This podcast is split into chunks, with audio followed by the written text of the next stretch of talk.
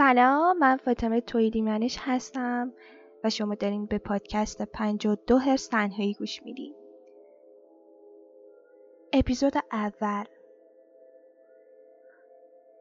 خیانت علیه منافع عمومی. آزمایش هیولایی واقعا این آزمایش رو انجام دادن؟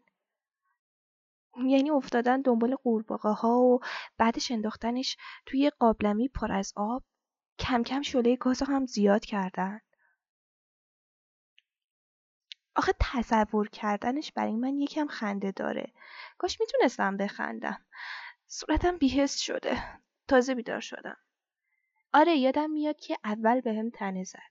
بعدش افتادم روی زمین. نشون به اون نشون که دستم دستم و خورده های اوف. آره خورده های شیشه روی آسفالت زخم کرد.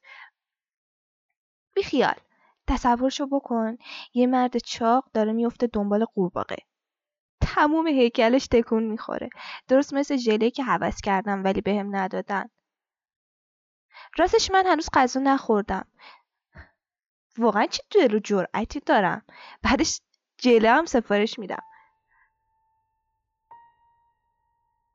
چطوری قورباغه ها رو توی آب نگه داشتن؟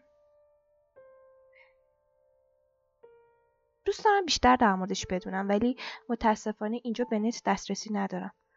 حتی وسایلم رو بردن. دمای اتاقم کم کم داره زیاد میشه. یه سی میگه لباستو در نیار. از کجا معلوم وقتی بیان داخل در بزنن؟ ولی کم کم دارم میپزم. فکر کنم توی خواب و بیداری بودم که یکی در رو باز کرد. اینقدر تند حرف زد که متوجه نشدم. اینکه چراغ 24 ساعت روشنه اذیتم می‌کنه. نمی‌دونم پریز کجاست. تازه متوجه یه آینه شدم. می‌تونم خودم رو ببینم اما پستش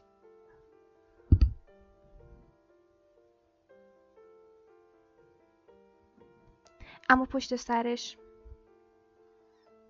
یکی دیگه هم هست که می‌تونه منو ببینه. حتی بهتر از خودم. به خاطر همین زیر پتو قایم شدم. فکر کن خیلی گرم هم شده. ولی مجبورم. آخه نمی‌دونم چند نفر دارن نگاه می‌کنن. کاش می‌تونستم بپرسم. تازه شانس آوردم که می‌دونم تحت نظرم. فکرشو بکن. نمی‌دونستی. بعد برای خودت میرقصیدی میچرخیدی آواز میخوندی. یا یکی می‌گفت حق نداری آواز بخونی. حق نداری با رقصیدن خوشحال باشی. نمی‌دونم. یه سالی از وقتی که بیدار شدم دیوونم کرده. واقعا به بدنم دست زدن. همچین میگم که انگار یه نامه مهمم که نباید از محتویاتش با خبر بشن وقتی تو همچین وضعی باشی فقط یه جور می‌تونی خودتو دلداری بدی. اینکه قرار زیاد طول نکشه.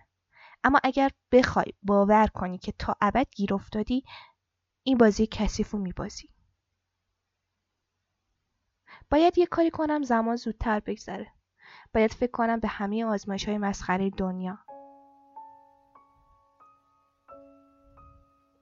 قبل از اینکه اینجا گیر بیفتم داشتم در موردش توی یه سایتی میخوندم. آخه بهم گفته بودن. راستی یادم رفت بگم اینجا یکی هست که زبانشو می‌فهمم. عجیبه مگه نه؟ نمی‌دونم مرد یا زنه چون نمیشه از صداش فهمید. ولی مطمئنم که یه چیزی این وسط بود داره.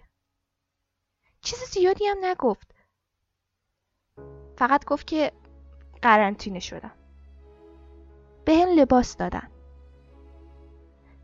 می‌خوام زیر پتو عوضش کنم ولی اون صدا میگه باید پتو رو کنار بذارم. نه نمی‌خوام. باور کنین آدم توی همچین وضعی باید یه, یه جایی حریم خصوصی داشته باشه. من نمی‌خوام یکی بدنم رو دید بزنه. اصلا همچین حقی دارن؟ دلم می‌خواد بپرسم کی آزاد میشم. اما از چیزایی که ممکنه به بگه میترسم. می‌خوام سرپیچی کنم اما اگه اون صدا از جایی اومده که من اومدم می‌دونم تاوانش چیه. فعلا باید گوش بدم. حداقل خوبه که من نمیبینمش. فایده ای نداره کدوم سمت بچرخم. همه جا دوربین هست. فقط باید عجله کنم. خدای من توی ذهنم تمرین می‌کنم که چطوری باید لباس بپوشم. صدای خنده میاد. اون صدا میگه چه بازوهای چاقی داری. قرار چند روز آینده با سوزن سوراخ سوراخ بشه.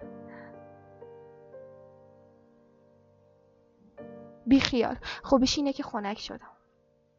وقتی توی یه جهنم گیر میافتی باید در مورد چیزای خوب فکر کنی تا طاقت بیاری. تمام اون مدت داشتم فکر می‌کردم برگشتم خونه. همون خونه ای که ازش فراری بودم. ولی حداقل یه اتاق از ولی حداقل یه اتاق برای خودم بود. مطمئن بودم که تحت نظر نیستم. می‌خوام حدس بزنم. به خاطر اون نیست. یعنی خدایا نباشه.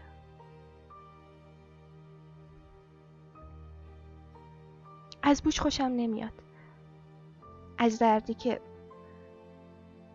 میپیچه توی بازو. ازم خون می‌گیرن احساس می‌کنم شاید یه مریضی واگیردار داشته باشم که اینقدر احتیاط کردن و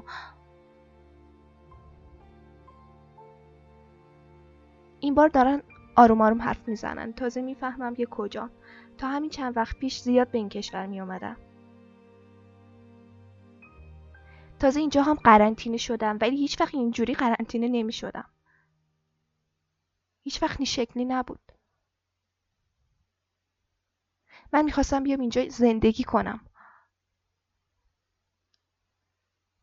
انتظار تا این جیغ بکشم. بپرسم مگه چی کار کردم.